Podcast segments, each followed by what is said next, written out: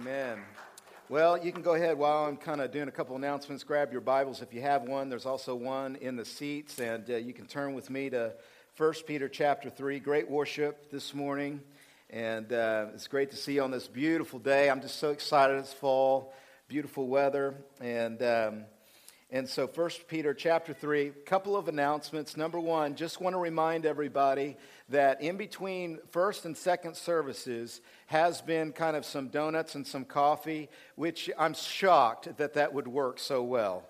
Uh, I'm just shocked.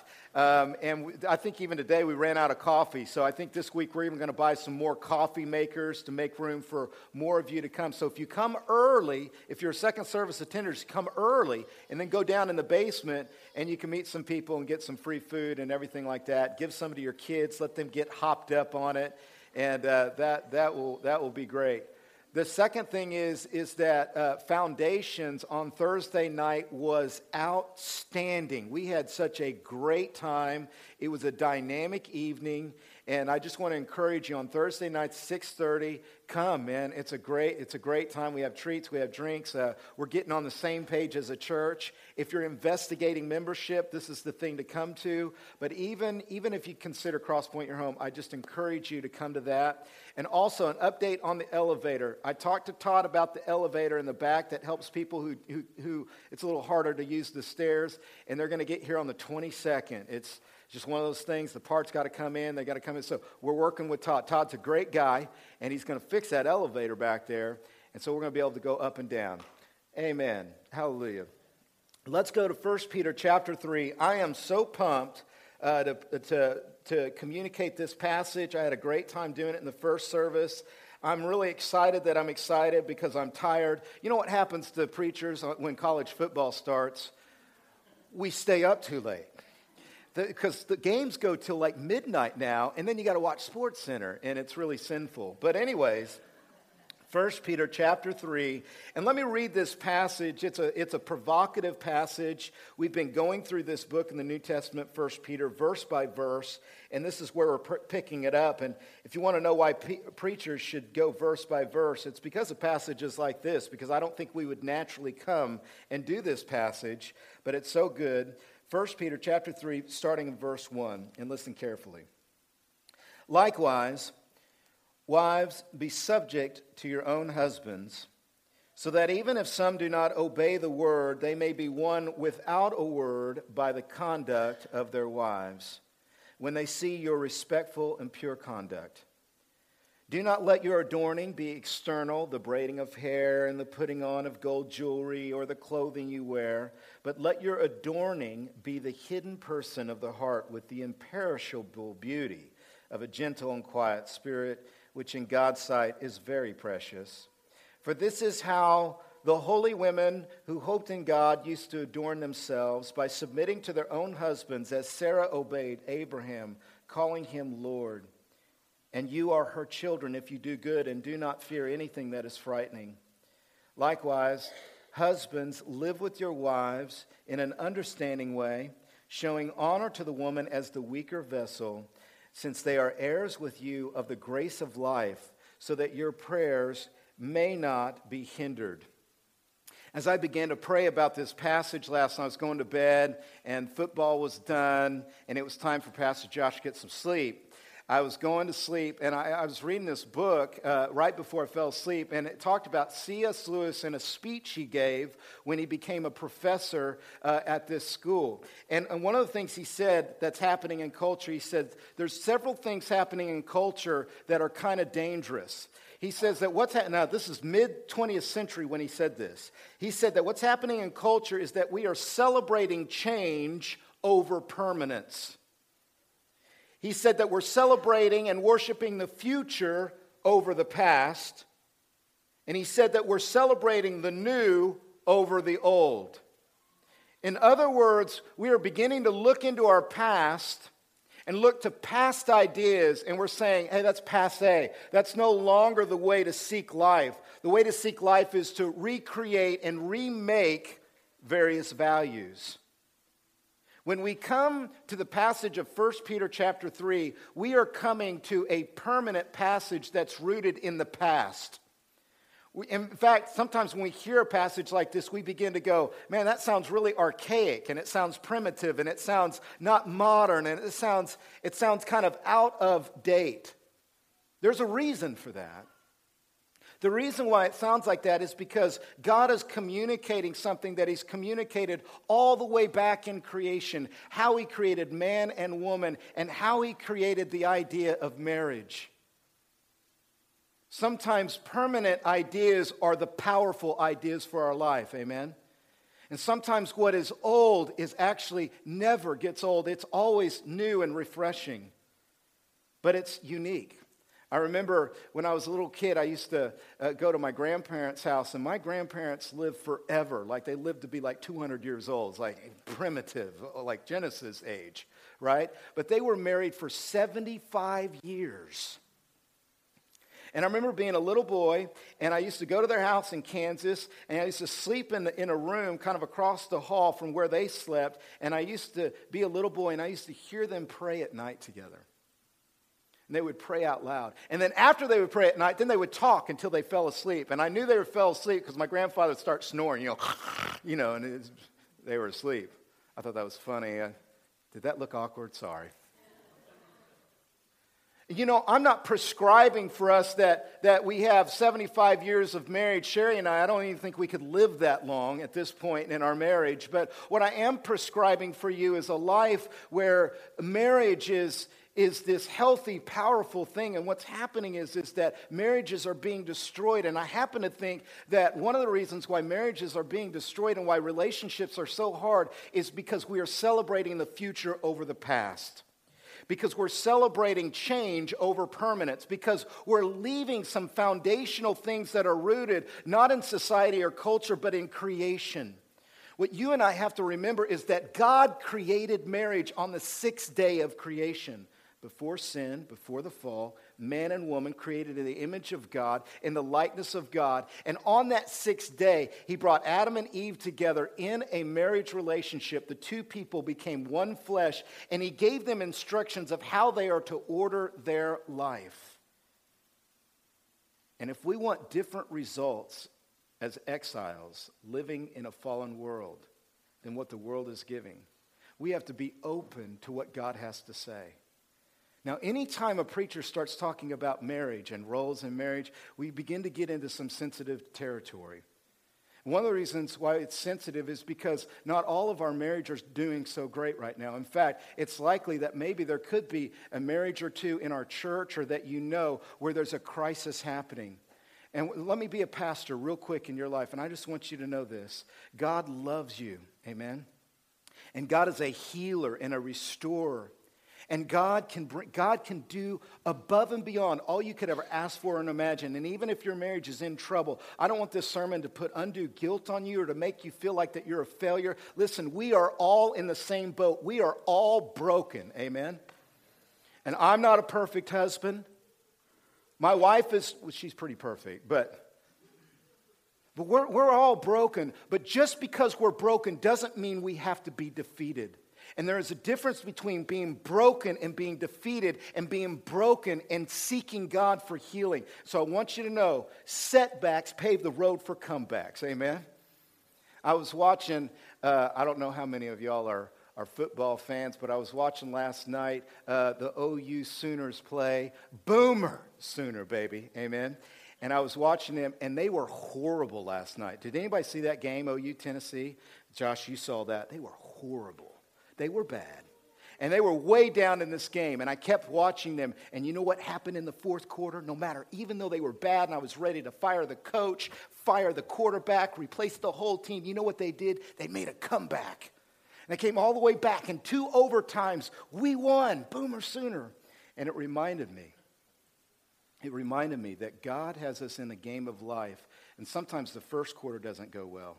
Second quarter, third quarter, it feels like you're late in the game but comebacks are possible because that's what God does. For the rest of us, you say, hey man, I've got a pretty healthy thing going on in my, in my relationship to marriage. Or, or maybe you're single and you're like, man, I'm not even married and I'm kind of looking for what, what does marriage look like? Or, or God has called me to the blessed reality of singleness for his glory. This sermon has things for all of us to listen, to receive, to walk into, to relate to that, that can help us to make comebacks, to walk as broken but not defeated people. And so when we come to 1 Peter chapter 3, we find all the resources we need to have a great home, a great life, great marriage, and even if it's not great, to begin to walk towards a great relationship. And let me give you a few things that I think that 1 Peter 3 kind of gives to us that helps marriages, husbands and wives. First of all, the first thing I think Peter is saying, which is said all throughout the Bible, is that we have to remember that God is ultimate, marriage is not. You're like, I want a great marriage and I want to have great relationships and I, I want to relate to people and, and I want to relate to the opposite sex well and I, I want to relate to my wife uh, and, and wives, you want to relate to your husbands. Listen, you've got to get this down. God is ultimate, marriage is not. The secret to life and to marriage is that God is ultimate, marriage is not. In fact, 1 Peter 3, he, she, he talks about, he says there in verse 1, he says, Wives, be subject to your own husbands, so that even if some do not obey the word, they may be won. Everybody say, won. Won by the conduct of their wives. Peter is saying the most important thing that happens in a husband's wife, he's clearly giving a scenario where the wife is a Christian and the husband is not a Christian. And he's saying to the wife who's, who's a Christian, he's saying, listen, the most important thing that could happen in a man's life is not that he becomes a great husband. The greatest thing that can happen in a man's life is that he becomes a great worshiper of God. And how can we as men become great worshipers of God? We get reconciled and forgiven by God in Christ, and we begin to worship God as the source of our strength and our identity and our meaning and our sense of belonging. He's like, Wives, you need to win your husbands, not with your words, not with the things that you say, but you need to win him through conduct because the most important thing is that he becomes a great worshiper. Again, he says in verse 5 he talks about holy women. He said, For this is how the holy women who hoped in God used to adorn themselves. He's saying not only is uh, being a great husband not the priority for a man, being a great worshiper, but also wives, the most important thing is that you are women who hope in God. God is ultimate. He goes on to talk about to the husbands. He says to the husbands, he says, uh, uh, verse 7, he says, likewise, husbands, Live with your wives in an understanding, showing honor to the woman as the weaker vessel. I will come back to that. Since they are heirs with you of the grace of life He's saying the most important thing that we men get through our head is that what makes us right with God is not our religious works, not our performance for God. What makes us right with God is the grace of God who gave his son for us in our place, who forgives us freely, not based on our performance, but on his performance on the cross. You are participators with God through grace. Amen, guys? And that's the most important resource for all of relationships, much less marriage. You see, we need a relationship with God. And one, one of the things that Sherry and I sell, uh, that we kind of quote to each other, we're always preaching to each other Bible verses. And, you know, I mean, I'm a pastor and she's a pastor's wife, so you expect that. You know, you're like, you do better because you're, you're the pastor and you need angels floating around you all the time and quoting Bible verses. But, but one of the things, one of our favorite passages over the years is Proverbs 3, verses 11 through 12. And this really points to the power of God being ultimate, not marriage.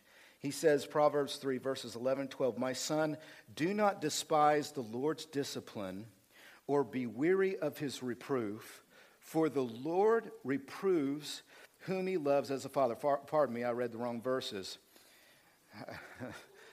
having an off second service here. Verses 7 through 8. He says, Be not wise in your own eyes, fear the Lord and turn away from evil, it will be healing to your flesh and refreshment to your bones.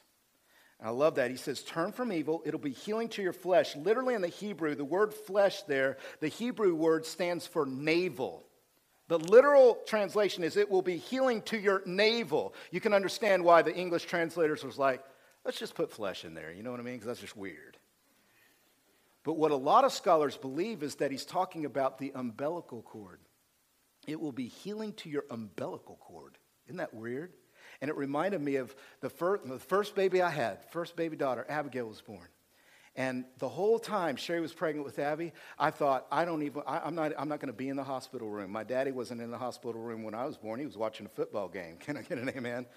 And my grandfather certainly wasn't in the hospital room back in because that generation, they just, they weren't even at the hospital when babies were born. They were just like, you know, I don't know, ring me, you know, tell me, right?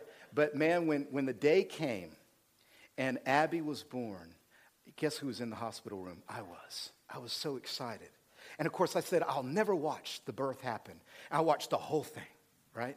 And then I said, I'll never cut the umbilical cord. And the nurses said, Do you want to cut? Do you want to cut the umbilical cord? And I was like, Hand me the scissors. And they gave me these fancy, like clean hospital scissors. They were silver and shiny and everything like that. And they held out the umbilical cord, and I took those scissors and I went like that and the umbilical cord was cut, and Abby was free from the umbilical cord. And literally, I held up the scissors, and if I'm lying, I'm dying. I held them up in victory. I was like, ah, as if I had done some heroic thing, right? As if I was the most important person in the room at that time. And I looked at the nurses and I said, Can I keep the scissors? And she said, No. and I was like, How much money did I just pay this hospital? I like paid like $30,000 for these scissors. I'm keeping them. And then they called in security and took me out. Anyways. But I remember thinking, I put up those scissors and I realized that something significant had happened to the baby. She'd been cut off from her source of food. And you know what babies do when they get cut off from the sources of food? They start crying and they need food. And you're like, clear the room. We need some privacy. We need some food in this baby, right? And the Bible says that when you and I were born, we were born separated from God. That's what sin is, isn't it? And we were cut from the spiritual umbilical cord to God that gives us nourishment, that gives us peace and contentment and satisfaction. And you know what I did when I was separated from God? I went and looked for food in all the wrong places.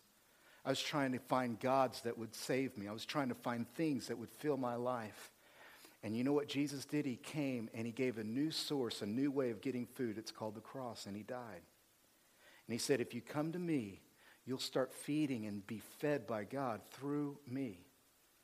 And I'm convinced that that message, that God, we call that the good news as Christians, that message is not just a historic message, that is a worldview and a source of strength as we practice and we worship God. Husbands, men, are you worshiping God? Is he your source of strength, or is it your wife, or another person, or another thing? Do you have an idol? What is idolatry? Idol is going to, idolatry is going to things and looking to things or people to do for you what only God can do. And you know what happens to a lot of relationships? We go to the person we're in a relationship with and we say, You're going to be a God to me. You're going to save me and provide for me, and you're going to be my idol and my thing. And you know what? Your wife, husbands, cannot be Jesus to you. She can't fill you with what you need that only God can give. And wives, your husband is not the Messiah. He's not going to be perfect. He's not going to be he's not going to be heroic all the time. He's going to make mistakes and he is not going to be able to give you what only God can give you in Jesus Christ.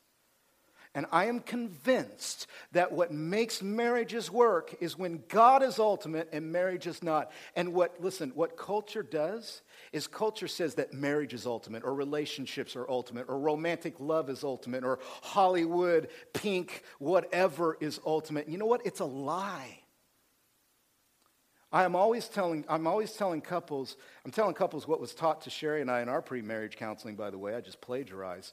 But I always tell couples when I'm about to marry them, or even couples that come and talk to me listen, the geometry of a great relationship is a triangle. And that triangle has God at the top, and then there's husbands and there's wives.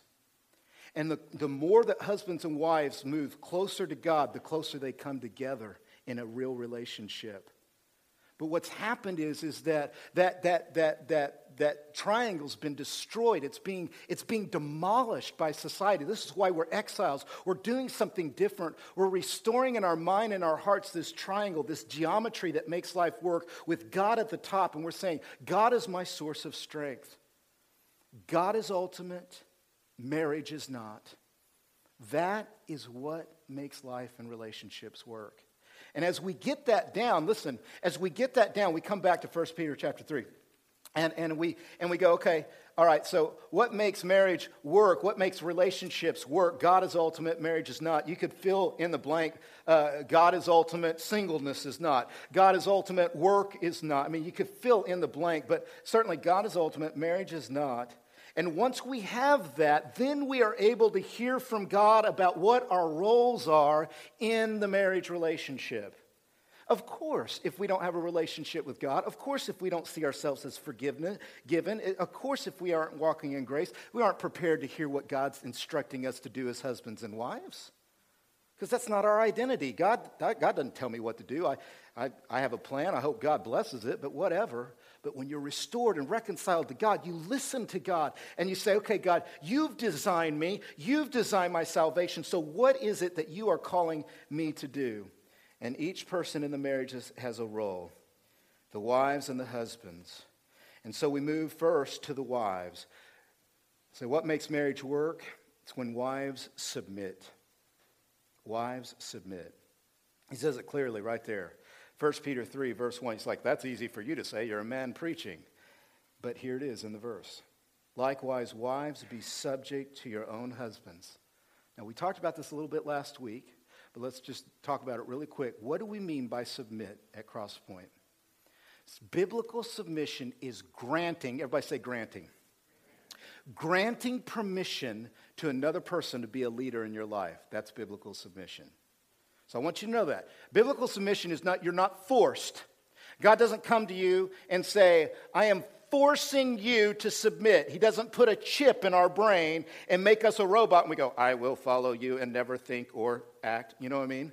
Like, that's not the way it works. What God is saying is, God is saying, I'm giving you a decision, and the decision I'm giving you every day is to volunteer and to grant permission to your husband, wives, in this situation, to be a leader in your life. It's up to you, but this is what I'm instructing you to do to grant permission.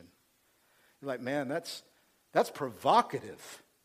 And not only is that provocative, but in the context is provocative because he's even saying, wives, even if your husband is not a Christian, even if your husband uh, doesn't have a spiritual life with God, you are still called to grant him permission to be the leader in your home and in your life. He's the leader. Just like we talked about last week, when we're working for an employer, we are to grant permission to authorities that God has placed over us to lead us. We grant them permission. Same thing with the wife. Now, wives in our culture and, and, and women in our culture kind of go, okay, now, h- how do I do that? I mean, how do, how, do I, how, do I, how do I make that happen? What makes that possible? And I would just say again, there's two things that I want to speak to you about from the text that makes this possible in a woman's life. The first thing is, is that a, a wife needs to be and has to be, in order to submit, has to be God centered.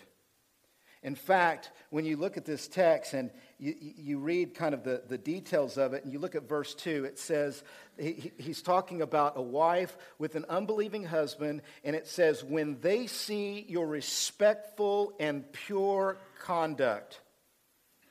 Now, literally, what that's saying is, uh, in, in the Greek, it says, as they observe your pure conduct in fear. He's saying their husband should see in you conduct flowing from you, and what is causing that conduct to flow that's a witness to an unbelieving husband? Fear. In fear. Who is the wife fearing? The wife is fearing God. How do we define fear? We define fear as a healthy apprehension of God's displeasure and a sense of awe of God's greatness. And when a woman has a healthy, everybody say healthy, apprehension of God's displeasure, Not like a thief coming to steal from you or somebody coming to abuse you, but like, like a child with her father. A healthy apprehension of God's displeasure and an awe of God's greatness. When a woman is filled with an awe of God's greatness and fears Him, and from that flows conduct that, that is illuminating and is, and is delightful and is transformed, it gets the attention of her husband. And if he's an unbeliever, it bears witness to the greatness of God and it's very clear that he's saying, listen, wives, you have to be God centered. You got to be God centered in the way you think. You can't be me centered. You can't, you can't be other centered. You got to be God centered in your mind. You have to have a healthy apprehension of God's displeasure and a sense of awe of God's greatness. And that will help you to be God centered and to submit. Here's the second thing, so powerful. Not only get God centered, but get God's worth. Get your worth from God. He says here, do not let, in fact, look for the word adorning. He says, do not let your adorning be external Again, he uses the same word in verse 4. Let your adorning be the hidden person of the heart. Verse 5 For this is how the holy women who hoped in God used to adorn themselves. This is a powerful word. In fact, the root word that's being used in the Greek for adorn is cosmos. When you think about cosmos, what does cosmos mean? When we say cosmos, we're usually uh, referring to the design or the ordered universe. Even those who are naturalists, when they use the word cosmos, they are talking about design. When Carl Sagan was talking about uh, uh, uh, kind of the, the randomness of and, and, the, and, the, and the lack of, of meaning, and he talked about the principle of mediocrity with the universe, yet he still used the word cosmos, and he didn't know, or he did know, of course, but, but he, he had a hardened heart to realize that what he was talking about is that when you look at the, at the universe, it has design, it has meaning, there's order to the universe, cosmos. Now, what's the opposite word of cosmos? It's chaos.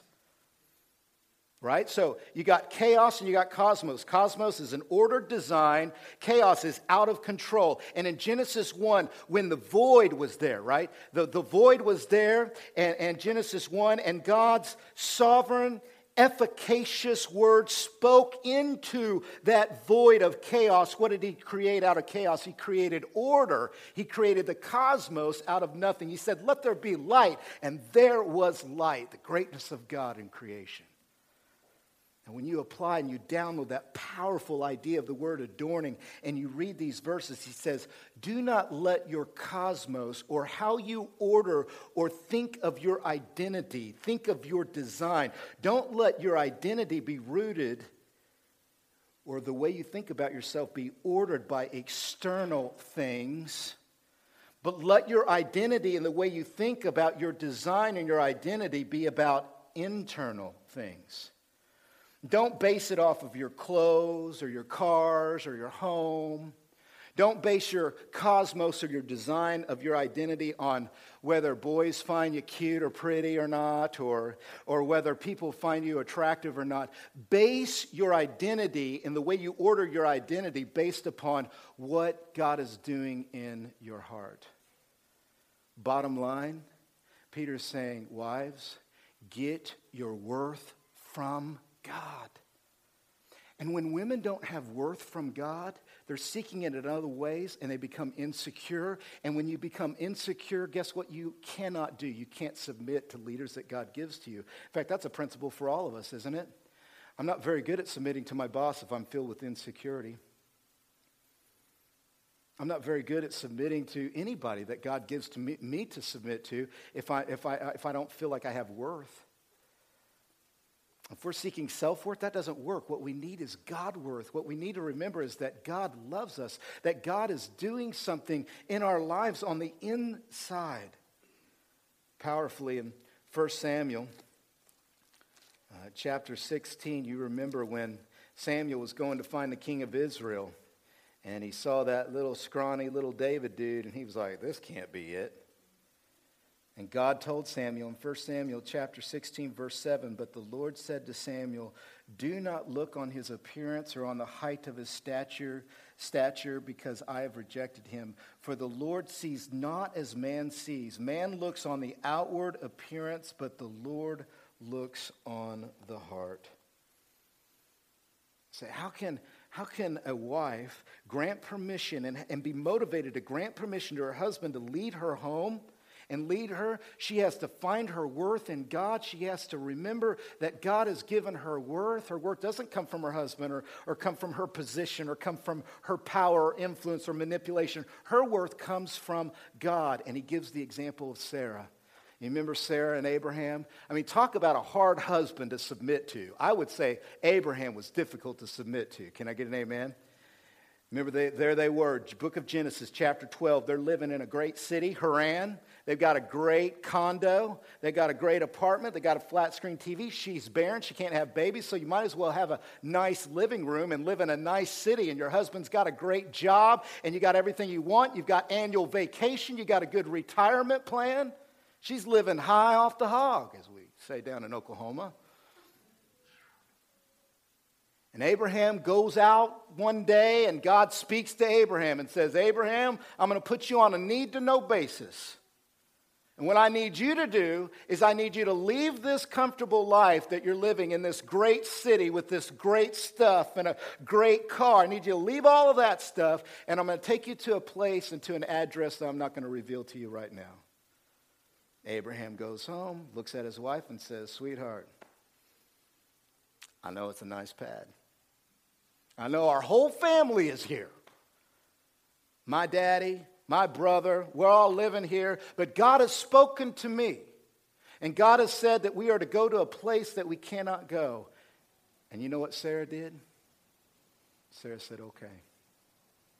And it says that Sarah who hoped in God, whose worth was from God, was so secure in her relationship with God that she could say, I don't know if I trust Abraham, but I trust God of Abraham. I don't know if Abraham's going to make all the decisions. And by the way, he made some horrible decisions. And yet she said, But God is still ruling over this. And so I am going to grant him permission. I'm going to call him Lord, and I'm going to follow him as God is leading him. And this is the way God has set it up.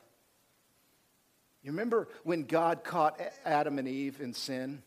And it was Eve who gave Adam the fruit. Remember that? She was like, That's good. Take this, honey. And he was like, Duh, okay. Right?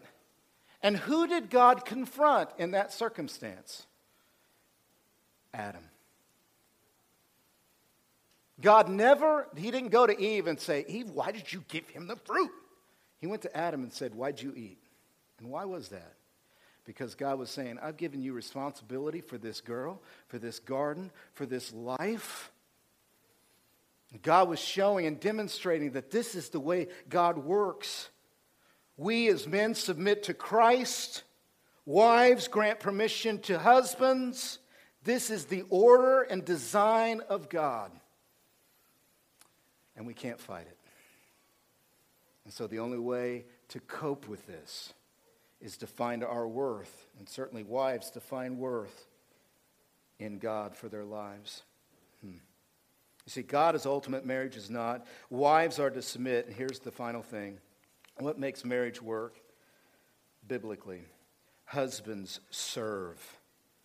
Husbands serve. Now, husbands, listen carefully to this. Verse 7, and men in general future husbands, current husbands, former husbands, listen carefully as men. This is good masculine biblical teaching right here. Verse 7 it says, Likewise, husbands, live with your wives in an understanding way, showing honor to the woman as the weaker vessel. Now let's deal with that real quick. Weaker doesn't mean in moral morally weaker or spiritually weaker. In fact, he says that women are fellow heirs with us as men in the grace of life. So there's equality between men and women before God spiritually. So weaker vessel has to stand for a physical reality, not a spiritual or moral reality. It's not always the case, but most of the time it's the case that the man in the relationship is physically stronger. Right now, that, that, that gets a little sketchy as we get older and eat too many donuts in between services. But typically, this is the case. Women, as the weaker vessels, since they are heirs with you of the grace of life, so that your prayers may not be hindered. It's very clear that husbands are to honor and serve their wives. And let me supplement this passage really quick with another important passage from Ephesians 5. The Apostle Paul says in verses 24 and following, he says, Now as the church submits to Christ, so also wives should submit in everything to their husbands.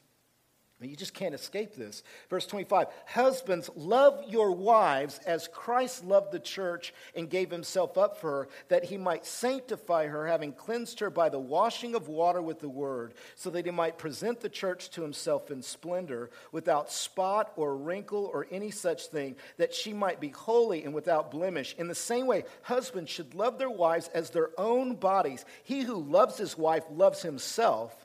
For no one ever hated his own flesh, but nourishes and cherishes it, just as Christ does the church, because we are members of his body. Now, let me sum this up really quick. When you take 1 Peter in Ephesians 5, here's what he's saying. He's saying that husbands are to base their leadership and model their leadership after the Savior that husbands are to be servant leaders, not dominating leaders, not dictating leaders, but to base all of their leadership in their home off of Jesus Christ. And what did Jesus do for the church? Jesus died for the church. Jesus gave his life for the church. Jesus cherished the church. Jesus prioritized and pursued and built his church through sacrificial love. And there's no way that a marriage can work unless a husband is so secure in Christ that he can humbly serve his wife and cherish her above all things like Jesus does the church. And I think any wife would agree it gets pretty easy to grant permission to a leader who's willing to serve, who's willing to be like Jesus. 1 Peter 3 is so practical because he goes into some categories. Let me go through these really quick. Say, how can I serve my wife as Christ served the church? I would say, number one, that you should physically be available. It says, live with your wives, literally, dwell with your wives.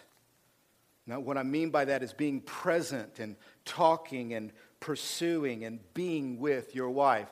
I looked at a survey recently. It says that the average time that a husband and a wife spends with each other is 37 minutes a week. Now, beloved, that is not long enough, right? And it's not up to my wife, it's not up to Sherry to come to me and come up with a plan for how I need to spend more time with her. You know what? It's my job to pursue her and to spend time with her, which you have to get creative about, by the way, at times. I've got four children. It was really easy when they were all little babies because when they're babies, you put them in a room at 7:30 at night, you lock the door, and you ignore the screaming. Can I get an amen? well, it's time for daddy to pursue mama a little bit, you know. But then they get older. I've got sitting up front here two beautiful girls who are now teenagers, right? And teenagers stay up later than 7:30 at night. So Sherry and I have had to readjust and really, I've had to creatively think through how can I spend more time with Sherry and make sure that her and I are getting quality time together. So sometimes we wake up a little earlier in the morning. We have coffee together sometimes in the morning. Sometimes we just have to stay up later and lose sleep. Listen, a good marriage is worth losing sleep over. Can I get an amen? Just stay up, drink coffee, stay up till 2. The, the point is that we are to dwell with our wives we have to dwell with our wives. And nothing, if we need to give up a hobby or give up a TV show or give up watching sports all the time in order that we are dwelling with our wives and serving them by being present and available, that's what we need to do. Now, sometimes, husbands, your job is to go to your wife and say, Listen, I'm trying to spend time with you, but listen, we gotta, we gotta, reor- we gotta, we gotta organize our priorities so that you too are having more time. And I understand that in our culture and with the finances the way they are, that most of the times that two people need to work in the home. But if you have two people working in the home, that makes it more difficult than ever before. And one of two things needs to happen. Number one, you need to be very intentional about eliminating unnecessary things in your life to make that work in your relationship. Or number two, pray about God providing for you in such a way to where the wife can be home a little bit more and both people aren't worn out by working all the time. You've got to be creative. You've got to dwell together. And then you gotta, you gotta, you gotta make that happen in your, in your family and for your marriage. You gotta serve. Think about all that Jesus does to serve us. That's what we got to do physically. Here's the second thing intellectually. Like we actually have to think through this. He says, Husbands, live with your wives in an understanding way. Literally, live with your wives in knowledge. Everybody say knowledge. That means you need to know some stuff. You got to you got to be another one translation says considerately. You've got to be considerate. You got to think about what is your wife's dreams and fears? What are her frustrations? What are her weaknesses? What are her strengths? How are you encouraging her strengths? How are you filling the gap in her weaknesses? How are you guiding her spiritually? How are you are you knowing your wife? You know, knowing Sherry is not just me knowing she's five foot five and has brown hair and I love her with all my heart. Knowing Sherry is I know what's going on in her heart. I know where she's at this week. I know where she's at this month. I know when she's having a good day and a bad day. I'm aware. I'm considerate. Now you're like, are you perfect at that? Most of the time. No, I'm, I'm not perfect at that. Sometimes she has to remind me, like, dude, you're not, you're not thinking. If we think that leadership somehow is our wives just doing what we want and we don't, we're not considerate, we're nuts, man. That's not Jesus. That's not leadership in the home. We got to know things about our wife. Here's the third thing. Not only do we serve our wives physically and intellectually, but also emotionally. Husbands, live with your wives in knowledge, showing honor, you could circle that word honor, to the woman. Do you honor your wife? Does she feel like when you come home, she's going to be honored and cherished and prioritized? She feel like she's being lifted up? Does she feel like you're speaking good, clean, wonderful words over her life? Is she honored? And so that emotionally she feels completely safe and secure. Finally, there's a spiritual warning. Not only are we to serve our wives, intellectually, emotionally, physically, but spiritually, there's a warning. He says here, Do this, husbands, so that your prayers may not be hindered. And God has a promise for husbands. God says, if you're not serving your wife with a servant leader attitude, I will interrupt your spiritual life with me. I will interrupt spiritual blessing, spiritual growth in your life. Your prayers will be hindered. How humbling is that? That's such a sobering thought for me as a husband. You know, I can get up here and preach and teach and, and, and walk around and we can all laugh at church and I can lead a life group and, and I can serve in the church and look spiritual, but if I'm not serving my wife, guess what's not happening in my life? I'm not being transformed. Now, can I just say, this is such a tough message. It's very convicting, but it's very encouraging. And I just want to say, none of us are perfect. We are broken together in this. And you know what? God has forgiveness and cleansing. Some of us have some growing to do in this. I know that. You're at a church where you're given time to grow and develop. Some of us have failed significantly in these areas, and we're seeking God to give us a new start. God will give you a new start, He'll give you a new starting line. But every time God comes into our life, He says, I want to, I want to do something above and beyond all you could ever ask for and imagine in all of your relationships. So let's start again and let's look at this again and let's make God the ultimate thing in our life. Wives, let's grant our husbands permission to lead us. And husbands, let's be servant leaders, modeling our leadership after Jesus and the gospel. Things work, you get better results. If we try to do it like the world, we'll get their results. If we surrender to God and the gospel and His grace and we let Him work these things in our heart, we will be blessed and our homes will grow. Let's pray.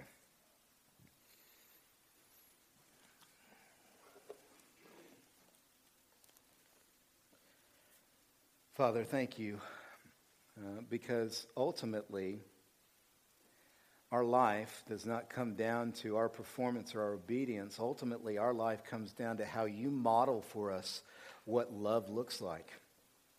You have not asked us to do anything that you have not yourself done. You, Father, have in love sent your Son to die for us, and you, Jesus, submitted and granted the Father leadership in your life to do his will, to do what he was calling you to do in making the sacrifice. You cried out, Jesus, not my will, but your will be done. You modeled for us perfectly. And Holy Spirit, you have responded by submitting to, to the Christ, by coming and awakening hearts and applying grace to minds and souls. And now, Holy Spirit, we need you to work in our life. We need you to work in our hearts. We cannot do what God is calling us to do in victory, uh, uh, what we are being called to do, unless you do it in us and through us. So we surrender. We give you our life. And we know that one sermon isn't going to perfect us, and one church service isn't going to make all of our problems go away. But, but God, we pray that you are pursuing us in such a way to where we're taking steps forward in our life and in our relationships.